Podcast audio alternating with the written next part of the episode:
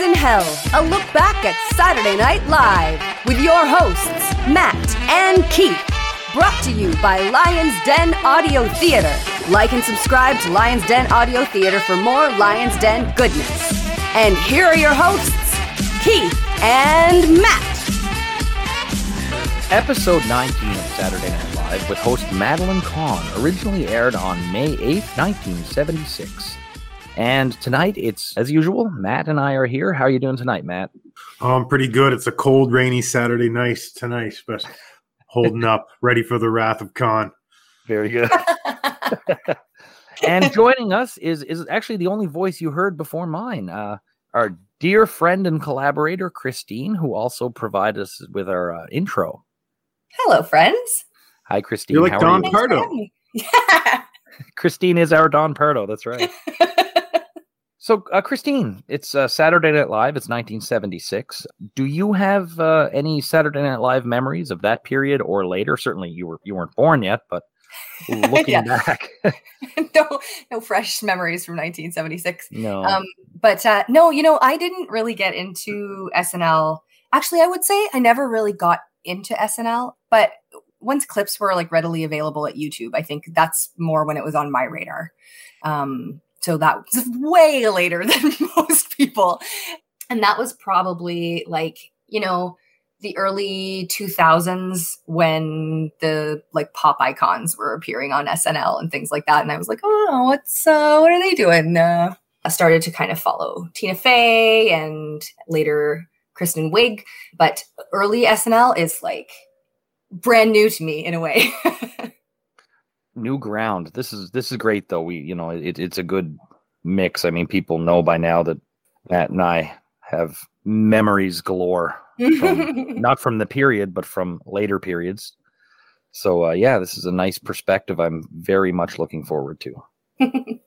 well, thanks for having me. I'm I'm uh, looking forward to our conversation here. Sweet. And our uh, our host tonight is is Mad is Madeline Kahn, and our musical guest is Carly Simon. Are you familiar with either of those? Um, yeah, but not. I'm not like intimately acquainted with their work. I know, you know, you're so vain, of course, but that would be also. I know Carly Simon uh, that well, and that's also about as well as I know Madeline Kahn. Yeah, My understanding is that Madeline was abandoned on Ceti Alpha 6 some time ago. because of a genetic mutation, she was a superhuman. She threatened the ship. But anyway, I promise I don't have more of Star Trek jokes. That's fine. Keep them coming. So, uh, Matt, Madeline Kahn, Carly Simon. What is your familiarity with both? I know Madeline Kahn is an actress. I know that uh, whatever she's in, I am absolutely not the target market for. But uh, I know she is some sort of Hollywood actress. But I don't know anything really about her body of work. Uh, Carly Simon, I'm much more familiar with. Well, I, I don't know how much to expand presently, but uh, I, I think I think I I mean I couldn't name ten songs, but I bet I could name less than ten songs. But you know, but also more than two. Okay, all right. So you, you I mean, you've got Christine and I beat there. I think. Actually, more than three now that I heard that uh, first little jingle, half a chance. I like Carly Simon. I do often get her mixed up with Carole King. I think it might be the James Taylor connection or something, but uh, I'm more familiar with Madeline Kahn of the two. Let's talk about Madeline Kahn. So, Madeline Kahn was born in Boston in 1942. She moved to New York at a young age. She was a trained singer and uh, an actor who found some early success in theater. By 1972, she made a mark in film, appearing in What's Up, Doc and Paper Moon, and she got an Oscar nomination for Best Supporting Actress in uh, Paper Moon. Shortly after this, she found a collaboration with Mel Brooks and Mel Brooks's comedy movies. Most memorable from this point in time would be uh, Blazing Saddles and Young Frankenstein. Kahn was an extremely talented performer who excelled in comedies. Her latest film in 1976 was Gene Wilder's The Adventures of Sherlock Holmes' Smarter Brother. Um, and that was made with a few of the uh, Mel Brooks' usual cast members. Her next film after this, that was uh, due to be released shortly after this appearance, was Wonton Ton, the Dog Who Saved Hollywood. Madeline holds the distinction, perhaps, of being the first second generation performer to appear on the show, as her mother Paula Kahn played Gilda Radner's mother in uh, the Elliott Gould episode 9. Now that's contingent on if that toddler was uh, Oz Perkins or not in the Anthony Perkins episode. So uh, hopefully that gives you some information about Madeline. Yeah, that's great. We go to our cold opening and it's Chevy Chase playing an organ in front of a band. Um, a member of that band is Garrett Morris, who has the saxophone. So Chevy Chase is actually playing Ronald Reagan, and he's the first of seven people to play Reagan on Saturday Night Live, even though the caption clearly says it's not Ronald Reagan. He wants to show everyone that a conservative can be hip, and he uh, likes to associate with uh, African Americans. After calling Garrett a boy several times, Garrett gets mad and punches Chevy off his stool, where Chevy gives the live from New York. at Saturday night. There's uh, certainly some some terms and stuff in this piece that might not show up these days.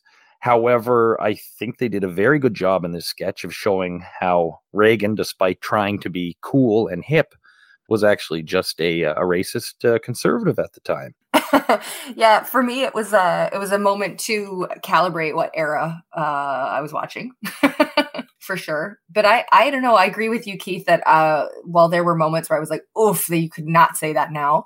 Um, that the the point of the sketch seemed to it came across to me anyway. Always nice to be reminded that Ronald Reagan is a piece of shit. Fuck Ronald Reagan. I hate when Chevy does his non impressions, though. Like uh, it's, it's this is I'm going to address this point in further detail later in the episode, but I mean he's not even trying. He's just you know like do something. Mm-hmm. Watch a tape, try a voice, but uh, you know, it could be Ford, except he's got a bigger grin. Yeah, it doesn't. So yeah, I just don't like Chevy doing these. But otherwise, I, I, I agree with everything. So the monologue, Madeline Kahn comes out and mentions that in one half hour it's going to be Mother's Day. She sings, and the song is a 1915 song by Theodore Morse and Howard Johnson, and uh, actually spells the word motherp. Kahn seemed nervous, but I didn't know if she was playing nervous or if she was actually nervous but uh, I thought she did a good. Uh, I thought she did a good job here. Me too. Good first impression for me. I uh, thought that uh, the song was cute. It was short and to the point. I hate when they beat a monologue to death. Uh, good first impression. Seems like they know what they're doing so far. 100%. I love the short, sweet monologue. I thought it was super cute, mother. And uh, yeah, really, really good first impression. I was like, okay, I'm looking forward to this episode now. I wasn't so sure with the opening, but I was I was sold after the monologue. The last Please host do. that I was completely unfamiliar with was Jill Clayburgh, and that didn't turn out so well. I approached with pessimism. Is all. we next go to John Belushi as the wilderness comedian. He's a Las Vegas style stand up comedian in a tuxedo shirt and a buckskin jacket who has turned his back on society and left for the mountains to uh, do stand up for little furry animals that are sitting on logs.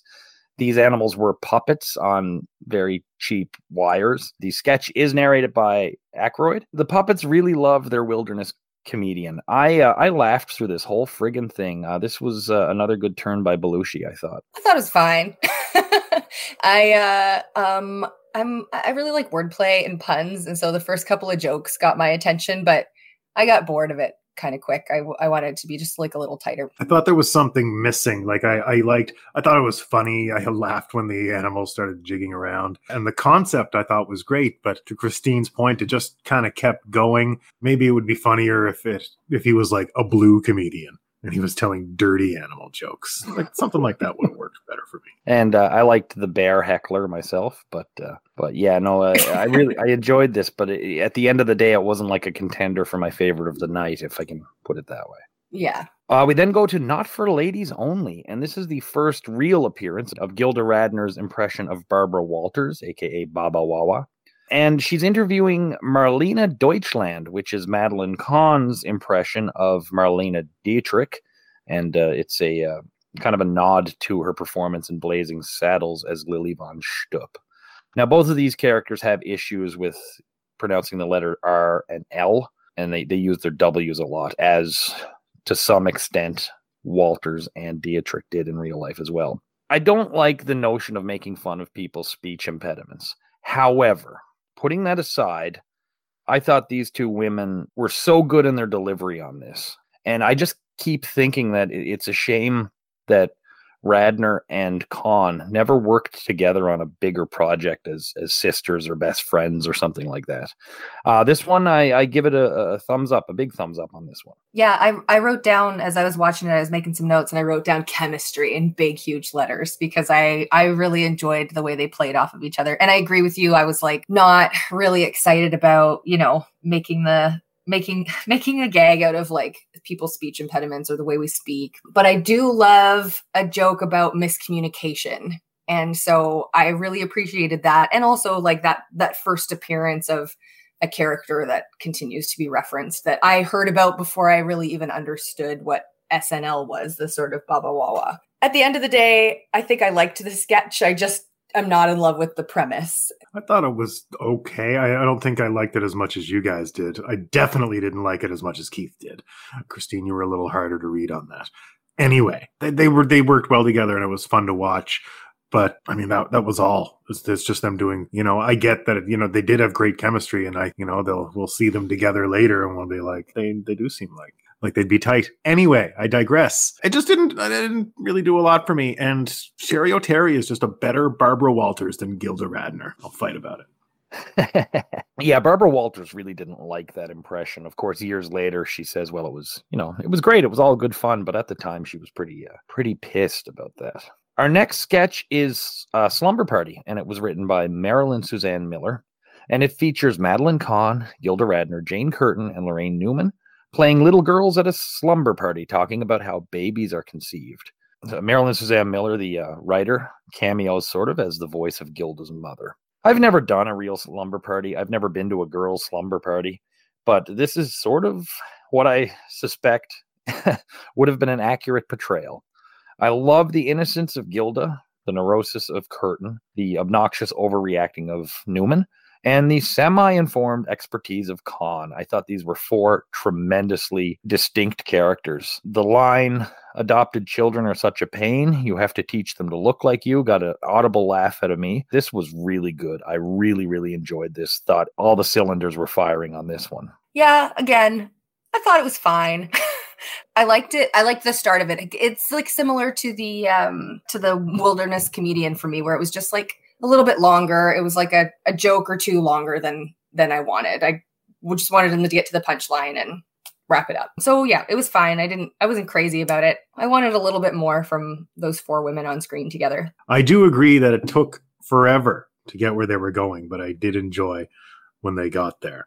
I agreed with you, Keith, that uh, I really liked the characters. They were all very distinct and it was almost like a horror movie-ish uh, with their little slumber party. And speaking of which Laraine newman was totally doing her exorcist thing when she was going off with the hurling projecting linda blair. Did it work for you better this time than when we saw it before in the Richard Pryor episode? Yes, absolutely. And I forgot to mention, I, I really liked all their voices too. They all had really good kid voices. I thought this was almost like a, a short play. On the sketch being like a short play? Yeah, I, I know they usually are, and basically it's yeah. but this one yeah. seemed like something you could do at a festival. Yeah, sure. Yeah, I mean, my, I feel I still feel like it could have been tighter, but it did have a nice, you know, beginning, middle, mm-hmm. end to it and some really good lines. The, our, the our, urban legends were great. I liked when she said you had to hold your breath. Yeah. Yeah. Yeah. yeah. this was this was fun. And and it was really the one that jumped out for me, I mean, was seeing Jane Curtin in a very un Jane Curtin role here. That's true. She's not, she was always so drab. I shouldn't say drab, it's not her fault, but you know, it's just the straight lady. Our next sketch features Garrett Morris as Mark Mabutu from the newly liberated country of Namibia and he pleads with the United States to send them to send them their unused fondue sets. People get them for anniversaries, birthdays, and housewarmings. They put them on the shelf and forget about them. Now they already have the cans for underneath the fondue set, but they need the pots and the long forks. This killed me. I I thought this was the funniest thing I've seen in a very long time. Sorry, I'm just laughing remembering it. Yeah, I had a pretty good cackle over this one, but I also felt like I was wondering what I was missing in the like news cycle of the day that was informing that sketch potentially. I thought it was pretty funny. I guess I don't really have anything to add. It caught me off guard, and uh, I, I mean, I laughed out loud. What more can you ask? It didn't overstay its welcome, and it's always just Garrett Morris doesn't get enough screen time. Yeah, absolutely. We now go to a Chiron, a caption over a woman in the audience, and it says she's wearing underwear marked Thursday. Didn't really get a laugh from me, but these seldom do anyway. So next up, we go to Chevy with the Muppets, and uh, yeah, they're back. They went in the crate. Uh, Matt and Chili were hoping that was the last we saw of them, but no, they're back. So Scred is in the in, in a crate, and he asks Chevy to ask Lorne to let them back on the show. Chevy said uh, everything's really gone to Lorne's head. Scred says he knows someone who knows the Beatles and uh, offers to take Chevy there. And it's the mighty Favog who sings She Loves You. If Lorne Michaels will let the Muppets back on the show, Favog will get the Beatles for Lorne. This whole sketch was was this was a kind of a waste of time for me. The only thing I laughed at was when Chevy said Lorne is having dinner with Pete Best to try to get the Beatles. Pete Best, of course, the drummer that they kicked out to hire Ringo. So he had about as much clout as, as I did. Christine, uh, the Muppets have been sort of the bane of Matt and I's existence from day. did they do anything for you? No. I was like, I thought it was fine, but it seemed like a throwaway. Um, and so that's that's interesting to me that you say that it's kind of been the bane of your existence too. Yeah, I didn't think it really added anything. I, I I thought it was like a funny idea that you would bring back the Beatles in order to uh, if you if you would let the Muppets come back on the show. But but I don't I don't know if it was funny enough to be a whole sketch. I mean, they used to be longer and worse. So the the fact that they're like this is it's you know in that weird bad way a breath of fresh air breath of bad fresh air i guess anyway yeah it's stupid. I actually thought chevy said peter best he he did yeah you're you're right matt he did yeah. But yeah no this is stupid i hate the muppets. Uh, they must be stuck on a contract it's all i can figure. I was actually surprised that chevy lowered himself to appear with the muppets. Probably got a little spiff on the pay stub if you know what i mean. Or maybe maybe he said I know who can save the Muppets. I can save the Muppets. So we now go to uh it looks like Castle Frankenstein and it kind of is. It's Victor Frankenstein and his assistant Fritz. They are demanding that, that they send up the kites, and a bunch of other monsters say, Send up the kites. And what this is is a musical performance of I Feel Pretty with Madeline Kahn as the bride of Frankenstein. And this is an homage to her appearance in Young Frankenstein. I didn't recognize Victor Frankenstein or Fritz at first, but it's uh, Howard Shore and Paul Shaffer. This is done like a true performance piece, and and probably the type of thing they should be doing when the actor or when the host is an actor who decides to sing. Thought the production value was great on this one. It was the band wearing the monster masks.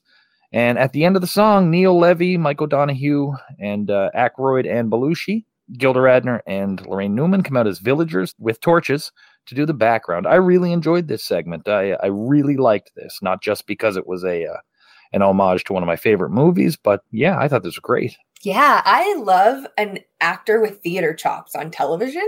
And while I was I was feeling a bit like, oh, everything's it seems like everything's too long for me on this show. Um this was a long sketch and maybe it didn't need to be, but I enjoyed the whole thing. I like a familiar song, I like a goofy premise and yeah, I was like happy to hear Madeline Kahn sing. I was into it. I'm noticing this episode is uh, the really uh, the uh, the vibe I'm getting is much more variety show than what I usually get, which is fine. Um, it's you know a little too much for me personally, uh, but I totally understand why other people like it, and I respect that the show tries to do different things. That's what's important, even though it's not to my personal tastes. So we come to weekend update. Chevy's calling a bunch of people and talking to them. Uh, Matt, based on all the calls we've heard so far, are we to assume Chevy is trying to get someone to cancel an orgy? yes, absolutely. okay. Texas is joining Panama, and they're going to name Ronald Reagan as the acting king. He likes king, but he isn't sure about acting. Haha. Ford has been losing in the primaries, and he's got a new strategy. He's going to campaign to win. There's an earthquake in Italy, and Chevy calls a friend in Italy, and they chat. And really, the only thing about the quake that comes up is Chevy says, "Some quake, huh?" Uh, there's a really bad joke about gay people wearing dresses, and they should not have done that. They know better than that. This is uh, supposed to be enlightened New York City. Uh, Chevy reads a story about marijuana causing memory loss, and then he reads the story again, and we get another plea from Chevy Chase to send weed in for him to test. And then we go to our commercial. Is there anything in this first half that jumped out at you as being ridiculously good or ridiculously bad? I thought it was pretty much just shit joke wall to wall. I didn't laugh once. Yeah, I'm probably on the same page. I I think I got really distracted actually at the um uh the gay men and military wearing a dress uh joke because I don't know, it's just so inappropriate. I did feel like even for 1976 they could have done better. So yeah, I didn't appreciate that at all and that's all I could really think about for that first half of Weekend Update. I will say I like Weekend Update is kind of my favorite style of humor on TV generally. And so I love it. And that's probably what sucked me into SNL eventually. But yeah, not really, not really thrilled with that first half. So then we go to a parody of the Bounty paper towel commercials that were done uh, featuring Rosie. Was originally played by Nancy Walker, and uh, not too long ago they tried to revive them with Andrea Martin as as Rosie. Madeline Kahn enters with wet pantyhose. Jane Curtin playing Rosie. Paper towel test with Madeline Kahn's uh, pantyhose, and then gives her some super absorbent and dry hose. Madeline Kahn is really impressed, and when something spills on the counter, she sits up and sits on it. I know these bounty commercials. Jane Curtin did a good job. Madeline Kahn did a good job, but this really wasn't funny, and I actually found this to be awfully dragged out. See, so I laughed actually watching it mostly because I was thinking, was this really a problem? Were wet pantyhose a problem? Like, that's nothing I've ever experienced as a person who occasionally wears pantyhose. And then it kind of lost my attention for a few seconds there. And then I chuckled when she hopped up on the counter at the end. So, I mean, I didn't think it was the most hilarious thing of the night, but I, I laughed more than more so than I certainly did in the first half of the weekend update. Jane Curtin really carried it for me. I'm a sucker for her anyway, but uh, her sneers and uh, just her the faces she was pulling as this lady uh, made the sketch for me certainly more than any of the jokes. So uh, we get back to weekend update. Chevy starts to deliver his next Francisco Franco joke, but uh, he breaks up, and then the audience breaks up. So this was uh, another instance of Chevy losing his uh, composure. Franco has now held his breath since November 1975. Then there's a joke about uh, Muhammad Ali beating Jimmy Young. The audience thought Young won, and Ali says his next fight will be against a seven year old blind girl. And this is again another joke about Ali fighting punching bags or jobbers. Emily Litella come back to talk about violins on television. This is much the same, but uh, again, uh, this is one of the more famous ones. But again, for myself, um, having gone through these, we see a lot of Emily spread them out. And Chevy reads the final story uh, for those of us who might be cows. And he hides behind a inset of a cow and makes mooing noises. There wasn't much on this half either that really did it for me. Yeah, this was not great it was not a great weekend update. I did want to go look up the context for the Generalissimo Franco thing. And once I read the history of it, I thought actually that it was pretty funny without having that sort of contemporary context for this running gag in the news. I didn't really get it. And I liked Emily Litella, but I guess if what you're saying is like this is a this is a character that repeats maybe too often, then this is not somebody I need to see all the time, but I thought it was a funny appearance. She's on every week, every week doing the yeah. same shtick. That'd be boring. It's painful. and yeah, I thought this was this is the worst weekend update of the season.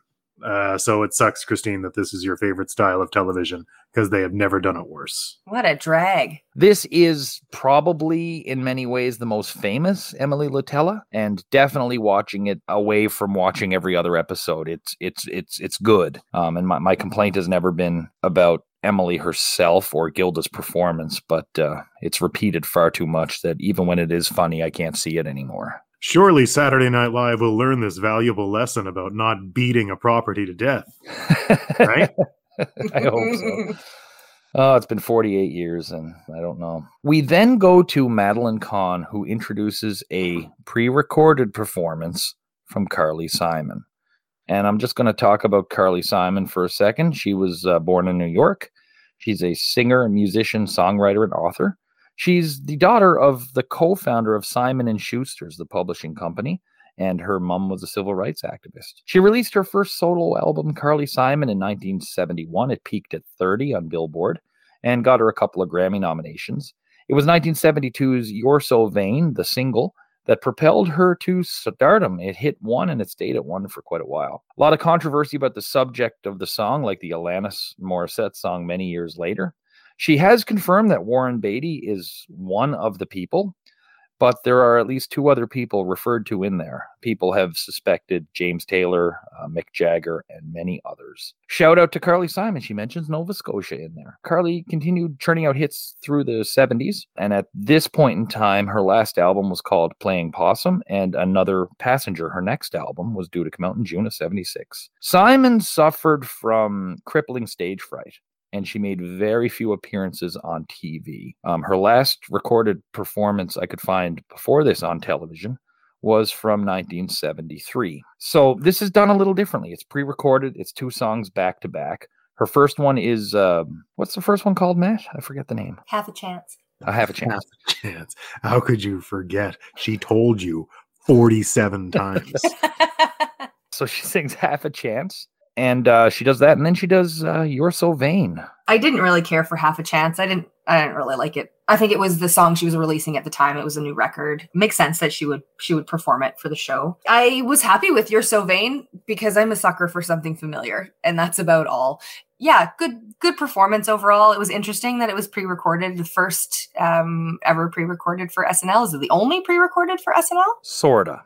Sorta. Okay. Yeah. So I thought the performance was fine. Carly Simon, in my opinion, is somebody who has one song per album, and it's the first track on the album, and it's put on the radio, and you never hear tracks two through 10. And they're generally not very good. She's like a, you buy her greatest hits. You know, you don't delve into the back catalog, which I guess is fine. Holy shit, that first song was annoying. It's just not a good song. I would call, you know, you could argue that Carly Simon's a one hit wonder, but anticipation exists. While I know Mockingbird exists, I think it is one of the worst songs I have ever heard. When she sings that with James Taylor, it is like two Paul Simons duetting with each other. I, I really hate it. Yeah. Yeah. Yeah.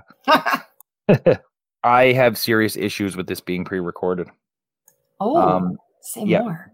Big time. Um, I understand stage fright is a, is a legitimate thing. I, I I have it myself. And none of this is really on Carly Simon herself. They offered her a spot. She said, sure, but here's my condition. And the producers of Saturday Night Live said, okay. So this is kind of on them. So in episode five, uh, Robert Klein, ABBA, through no fault of their own, had to lip sync a song because their backing tracks didn't arrive.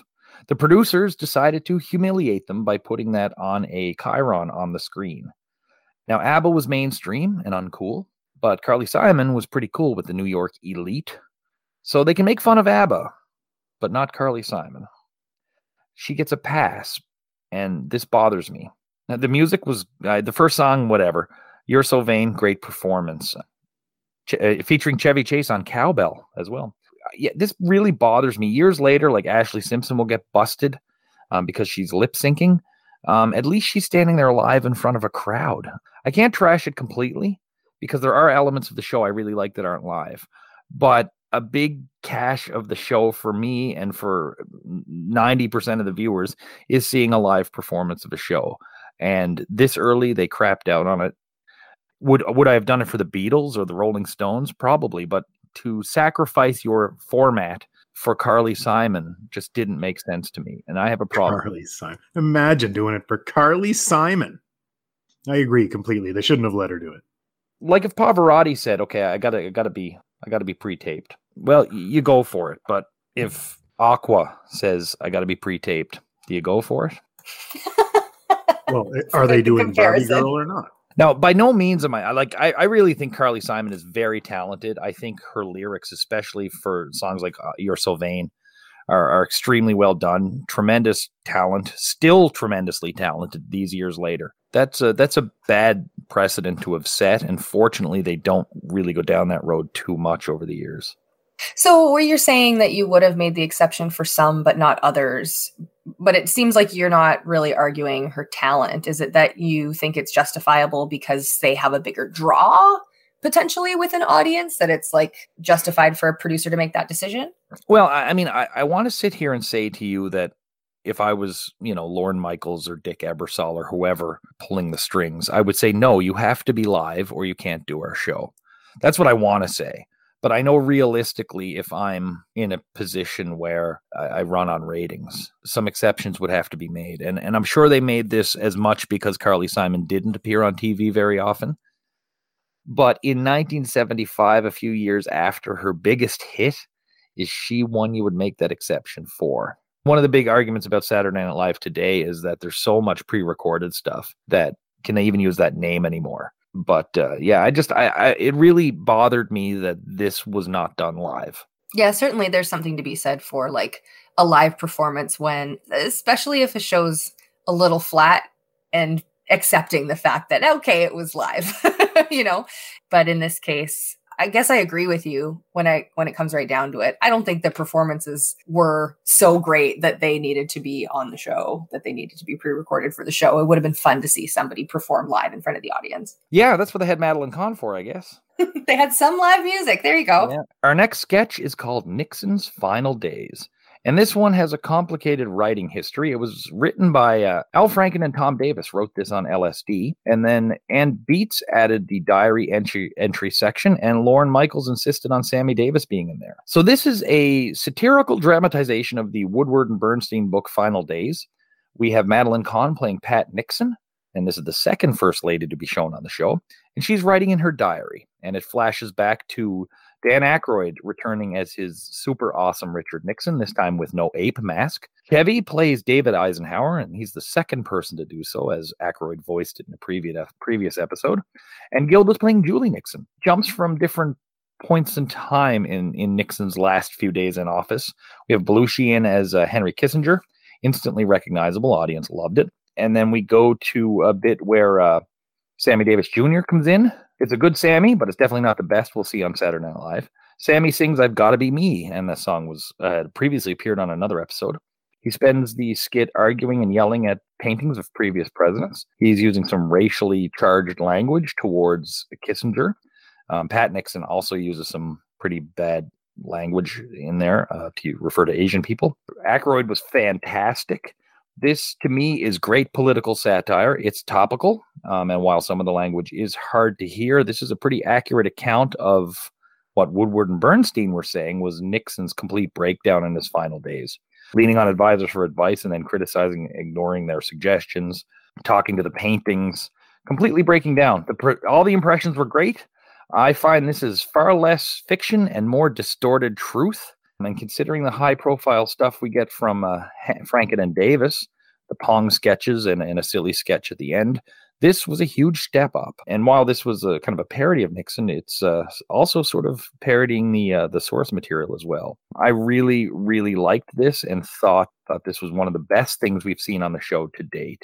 However, I will caveat that by saying I read a lot about Nixon. I didn't like the diary parts at all. Uh, I could have done completely completely without them. Frame it another way. I don't care. They they just weren't. I didn't, I didn't think they were funny, and they were just draggy. But everything in the office I thought was fantastic. I thought everybody was so good. I thought it was weird and funny, and yeah, I just thought everybody did such a good job. Everybody put effort into their characters, especially when they're playing the president, Chevy Chase. um, yeah, I don't really have anything new to add to that. I, I you know, the like use of slurs in the sketch really pulled me out of it. Um, but overall, I thought everybody's performances were really good. It was chaotic for me. Um, so you know, it did feel like a bit of a trip, but I, um, but I, but I laughed. I mean, I thought it was funny. I don't know that I have a need to go back and watch it again. And I'm, I'm not the, the history buff that you are, Keith. That's for sure. But yeah, I thought it was good it captures two things I find, and I don't know if it was because it was different writers, but uh, it captures like number one, the left hated Nixon, but number two, a lot of people were sort of down on Woodward and Bernstein for the book, which completely exploited a person whose life was falling apart. Um, whether you believe, you know, you agree with Nixon's politics or not, they do take a lot of cheap shots in there. Um, so it was it's an interesting uh, interesting sketch. Great political satire little bit of trivia: Dan Aykroyd loved wearing that Nixon suit and uh, tried to get that suit on on his in his wardrobe as much as he could. I love that.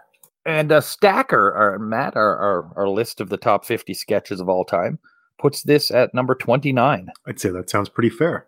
Yeah, I really enjoyed so. it. We now go to a Gary Weiss film. I used to say these are always popular with us, but they've they've definitely gone down in uh, their stock has dropped slightly the last few weeks. This one is uh, using Ray Charles's version of New York's My Home, intercut with clips of fans at a sporting event. I, I assumed it's basketball. I didn't like it. I liked parts of it and I liked the idea, but I, I didn't like this. I have a feeling, uh, Matt, there's elements of it you do like, but I'd like to hear what you're thinking. You know, I, I didn't really like too much of it at all, so I'm curious to uh, hear what you thought I might have liked. But uh, yeah, I, I thought it was uh, one note. I like the visuals. I always like the visuals that he puts in front of us. Uh, otherwise, this this didn't work for me at all. Stock plummeting. What did you think I would enjoy? Was there anything in particular? Yeah, the visuals. a lot of shots of gritty New York. Yeah. Okay. Uh, well, you know, I love that. Yeah. I mean, I could have watched it on mute. Yes, I had the same thought actually. I like these pictures, but it was really jarring and just like I feel like I mean, I know I've said this three or four times already, but it was just too long. Yeah, these Gary Weiss films started out well, started out hideously. Um, it was the Christmas one, but then he really won us over and uh, starting to lose me now, Gary. So then we go to Chinatown, and it's John Belushi playing Jack uh, Nicholson's character Jake, and Madeline Kahn plays Faye Dunaway's Mrs. Mulwray. She comes in looking for her father, and Jake promises to follow him, and they suddenly jump into a version of Peggy March's I Will Follow Him. They jump in and out of the song. Um, I think this was a way of using Belushi's interest and Kahn's talents, but it was a pretty weak sketch. It ends with Kahn singing It's My Party, Lesley Gore's song. And I will take the liberty here of uh, repeating Chili's comment from our last episode, where John Belushi is supposed to be a comedic icon, but he can't do an impression of Jack Nicholson. What's going on here? Too much music, man. In this episode, for me, it's all they're always fucking singing. It's too much, pushing way too far into variety hour. It's it's getting a little. I was going to say high school talent show, but that's obviously the performers are above that but the shit they're in isn't. Yeah, this was quite the opposite of the I feel pretty sketch to me, where I did laugh. I mean, it took me a second to get the joke. I'm a little embarrassed to say that, but you know, I was probably not paying as close attention as I should have been and didn't realize exactly what they were doing at first. Um, so I had a laugh and then I was done with it. The joke was over and the sketch continued. Where I liked I Feel Pretty and it was familiar and it was fun. This was like choppy and just unnecessary. You know, it's a weird thing. I got myself caught in a loop here of thought, I suppose. So the character Belushi's playing is is Jake, the the role Nicholson played in Chinatown. But when he hangs up the phone with the person he's talking to at the beginning, he goes, "All right, I'll talk to you later, Jake." So I instead of just saying maybe there's two guys named Jake in the world, I was like, "Is he supposed to be Jake? Is he Jake's brother? Is he Jake? What's going on here?" But might have even just said the wrong name. I don't know, but. Uh, yeah, I spent far too much time wondering what they were trying to say there for a sketch that really wasn't that great. Our next bit is a just a stand up in front of the uh, the blank set. It's Madeline Kahn and Gilda, and they're doing just short micro impressions, I'll call them. Kahn does a baby eating ice cream for the first time, and then Gilda does a parakeet learning to speak. I, frig, I loved this, and uh, I really, again, I wish these two had done more together in their lives, and I really wish that uh, I hope as we go through this, there's more of these sort of random stand-ups of two people sitting there enjoying each other like like this. Uh, I'm really liking this for this part of the show when they do it.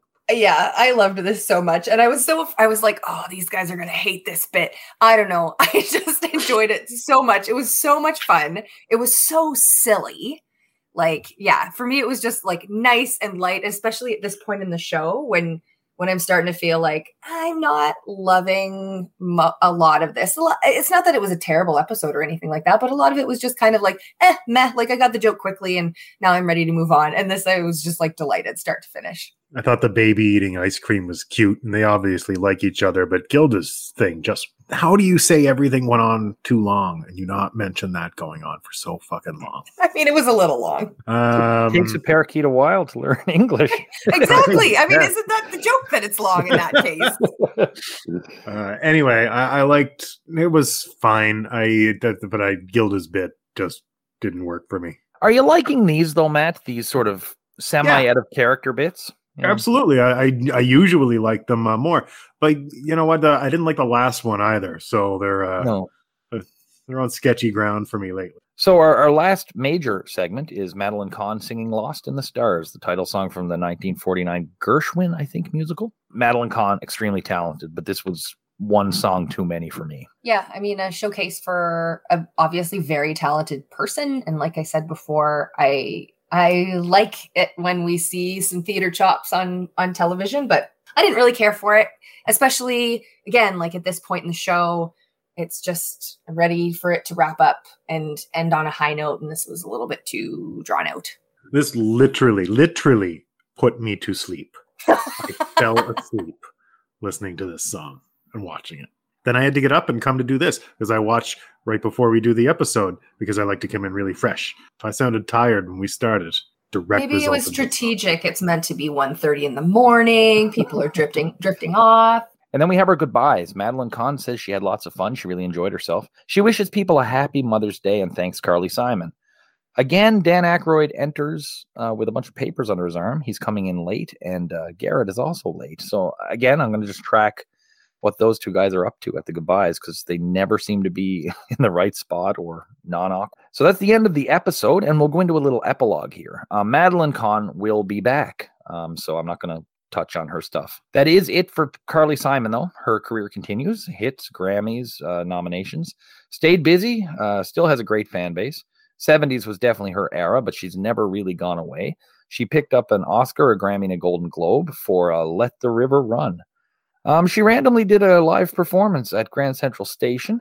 And uh, one of her songs, "Nobody Does It Better," is uh, one of the more popular Bond songs. So uh, she's she's done well for herself. Uh, let's rate the music. Um, and I'll start by saying Carly Simon was not live, and and I just can't get over that. Performances were good. Second song is uh, "You're So Vain" is a nice song. Um, first one was meh, but she wasn't live, and I really wish she had been. Madeline Kahn's "I Feel Pretty" was exactly what hosts that want to sing should do. They should have some fun with it. Lost in the Stars, extremely well performed, but one song too many too late in the show. Yeah, I Feel Pretty was my favorite musical performance of the night. And I agree with the both of you, you know, a, a bit too much music in this one. I really liked the I Feel Pretty sketch, the whole thing, the familiarity of it. I thought it was fun. So you could tone down the music a little bit. I didn't uh yeah, I didn't care for most of the uh the Madeline Kahn musical numbers and Carly had one dud and then just rolled out the hit. There wasn't anything special there. Pretty middling music for me personally, as far as my taste goes. And also because I know Madeline Kahn's good. That's just not for me. Bad music episode for Matthew. So our uh, our host rating the host as her performances, I thought she was stellar. She was fully integrated. She's multi talented. She was active and in a lot of stuff she uh, really brought out some great stuff from the other performers, and the writers seemed to know how to write from her. Everything that was weak about this show, except for the Chinatown, didn't really have much to do with Kahn as far as the comedic side of things. Like I said, her last song was a bit too much. But she was someone who was known at this point to most of the world as just a comedic actor. And, you know, she she performed live when Carly Simon, who is a musical legend, went taped. I know I'm going back to the music, but uh, I just can't wait to see her back. I'm looking forward to it. Yeah, I thought she was really strong. Um, I think about what it must be like for people, for guest hosts on this show, and the the possibility for intimidation with a group that works with each other, you know, weekly and and and joining the cast and trying to to really hold your own in sketches. You know, there I, I think about the current season of of SNL and some of the hosts and the way they have to really be wrapped like in in other cast members in order to carry their scenes. And i don't feel like madeline kahn needed that you know she was she was able to she was strong on her own in her own right and didn't need you know 10 people around her in order to carry off a, a sketch. So i'd love to see her back mm. and i know she does come back Yeah. Yeah, she did very well. There's no denying uh, how good she is or what she did. Good point, Keith, that most of what was crummy, uh, she was not around. And it, and I don't know, is that strike still going on? Because I, I kept seeing the boom mic in a, a, lot in this episode. I think so. It's It was a seven week strike. Um, so oh, I yeah, think okay. we've got two or three more weeks of, of that. You can tell. It's a little rough around the edges. Certainly better than the last one, though. Oh yeah, yeah. And and just a note, Madeline Kahn, she wasn't particularly comfortable there, and she found it a very unpleasant experience. Really? Couldn't tell any of that. That might be Nope. the, uh, the the best. I thought she was having the time of her life, but uh, she said she had to approach it very clinically and uh, and just do it. Um, and I mean, the place was chaos at the time. Let's backstage. Let's not uh, let's not mince words on that. Um, Who would have a bad time hanging out with egomaniacal drug addicts? Yeah, don't forget the uh, yeah. I mean, people were dropping their trousers everywhere, and yeah, no, it was uh, yeah. If you're an actor or a performer who who approaches things as a job, this might not have been the place for you. But uh, I thought she did stellar, and to read that, I was shocked. What was your worst segment of the night? Weekend update. yeah. And I'm So- so, sad to so say bad. that. I went with the Gary Weiss film. It was it, I, I can't can't do it. He's he's got to pick up his game soon. For me, some of it was was it has to be weekend update because I was just so disappointed in it. Yeah, and I'll be honest, there's an element of that with uh, with these latest Gary Weiss films for me. So, what was your best sketch? This could be your best sketch, your best joke, your best segment. What was the best of the night for you? Nixon sketch for me. Thought it was spectacularly performed. I thought it was clever. I Thought it was well thought out. I thought the impressions were fantastic. Rare that they pull off a long sketch, and it wasn't perfect. I like I said, those diary bits were duds for me. But I think overall it was the best thing they did. Yeah, I'm having trouble with this one because so much of it for me was like Midland, you know. I think honestly my favorite bit was the monologue. And I just felt like because it's set, like you said earlier, Matt, you know, it was like good first impression. I thought it was exactly as long as it needed to be. It was cute. It was a good introduction. And so I can't pick a sketch, but that was my favorite part. For sure. Yeah, I actually slept on that. That was a good monologue, and I didn't even didn't even think of that. For me, any other episode, any other episode, it would have been Garrett's fondue for Namibia. Um, no question about it. But uh, I also went with Nixon's Final Days. Huge hit for me, and just uh, thought it was perfectly well done. Aykroyd is not remembered for his Nixon as much as he is his Carter, but his Nixon is great. So uh, let's pick a star of the night. I mean, I, I would say I would say Madeline Kahn for me, but but really what I'm thinking is that I wish that there was more Jane Curtin and I wish that there was more Garrett because I just I just wanted more of them in the episode. Um yeah, that's where I sit on that. I thought it was Jane Curtin. No surprises. The bounty lady was hilarious. She was great in the kids' sleepover sketch. Yeah, and she leaves you wanting more. Well, this is rare because all three of us went in different directions. I uh, I wanted to say Aykroyd for the Nixon, but uh, I went with Gilda, Baba Wawa, the innocent girl at the slumber party, the parakeet, a relatively inoffensive Emily, Emily Litella, and a passable Julie Eisenhower. It was a busy night for her, and she was very much present, and she was very different in everything she did. I uh, I absolutely felt I had to go with Gilda. For me, overall, strong, strong show. Carly Simon's pre-tape brought brought it down musically madeline kahn made up for it but we wound up with a little bit more music than i would have liked a little bit of uh, intolerant language more so than usual on this one within the context of the sketch and who was saying it you can tell it was made to make that character look bad um, but still might be a tad jarring today that being said i thought everyone was at least performing at their best tonight Thought Kahn was great. Definitely could have used more Laraine, Jane, and uh, Garrett, but that might mean taking something else out that I'm not sure I would have uh, liked to see go. Aykroyd, Belushi, and Gilda I thought were especially strong tonight. The Nixon's Final Days, the Wilderness Comedian, Fondue for Namibia. Thought everything uh, save Weekend Update and some of the music was was pretty darn strong. I gave this one an eight out of ten. Uh, what brings it down for me was Carly Simon's song Chinatown. Madeline Kahn's last song, The Muppets and Gary Weiss. That sounds like a lot, but what was there for me was uh, was was pretty pretty damn stellar. So uh, eight out of ten. That's a high one for me. I reacted physically to you saying 8 out of 10. way too much music. There was way too much wrong in this episode for me for the things that went right. Weekend Update was garbage. There was song after song after song. There was a lullaby at the end. That weird movie, that Chinatown bit with the, the bad Jack Nicholson. There's just way too many flaws uh, for me to overlook for the good Nixon sketch and the sleepover, which wasn't even, you know, that's not a home run. I like the bounty bit more. Carly Simon bit was just, yeah, it was just kind of there. It wasn't offensive. Well, that first little bit is pretty offensive. Half a chance, I mean, on romance. You know, they used to call the palace the last chance for romance. 4.5 out of 10. Oh, was way lower than I was expecting, Matt. I was gonna say seven out of ten, so I'm a, I'm closer to Keith. um, I and I say that because I thought it was fine. You know, like I watched it. I was thinking if I saw that live and somebody asked me how the show was, I would probably say, yeah, it was good, and then not really have anything to comment on. So yeah, I give it a seven out of ten because I thought it was, you know, good enough. But four out of five. Whew. You said four, four, or four point five. Okay, four point five out of. Oh, 10. that's what I meant. Sorry, four point five. We have an eight at four point five and a seven. That gives us a six point five as our average. Puts us uh, a little high on our exchange rate of one point five. The fine folks at the Internet Movie Database gave this a 7.8.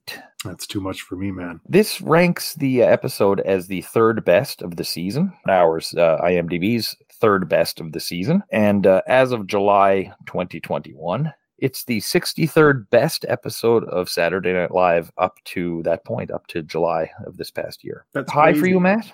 Yeah, way too high. Like, what do people point to in this episode that was so fucking fantastic? Uh, I think Nixon, a lot of people. And And, in their list, sorry, Matt, go ahead. I was just, it was like a one sketch show for me personally, is all. Yeah, is one sketch really does that really make it the third best of the season? I mean, and you've watched the rest of the season, so does it really where does it rank for you? Of the uh, of the 24 episodes, there's still a couple we haven't seen, and one of them ranks higher than this one as a better show. So I'll, I'll reserve my judgment on that. But uh, for me, I ranked this is uh, let's see my own ranking. Yeah, I'm ranking this third so far. This ranking is Matt's got it low middle for Matt. For for a first season, like, yeah, okay, maybe I can see that. But but if this was meant to be of all of the shows, of all of the episodes that they have, and this still sits at number 63, Uh-huh. um, yeah, that's that's just sort of surprising to me. So our next episode, we'll look at season one, episode twenty, with with uh, host Dyan Cannon and musical guests Leon and Mary Russell. Christine, I know you won't be with us, but uh, are you excited to not be part of that one, or? Phew.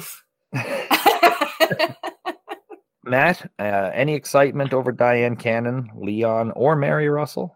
None. Zero excitement, but always optimistic. There are so many levels of SNL. Emily Litella is her own. Uh, Gary Weiss is getting down there too. Uh, Jesus, he's starting. Christine, this was an absolute pleasure. Thank you so much for joining us and, and the work you put in. And uh, it was great to have your opinions. You're actually our first our first female guest host. oh, Yeah. Well, I'm happy to be here. Thanks so much for having me. It was fun. It was it was um it was really great to have an excuse to look back at at um you know that the beginnings of SNL that's become so iconic over the years. So yeah, it's for great. sure.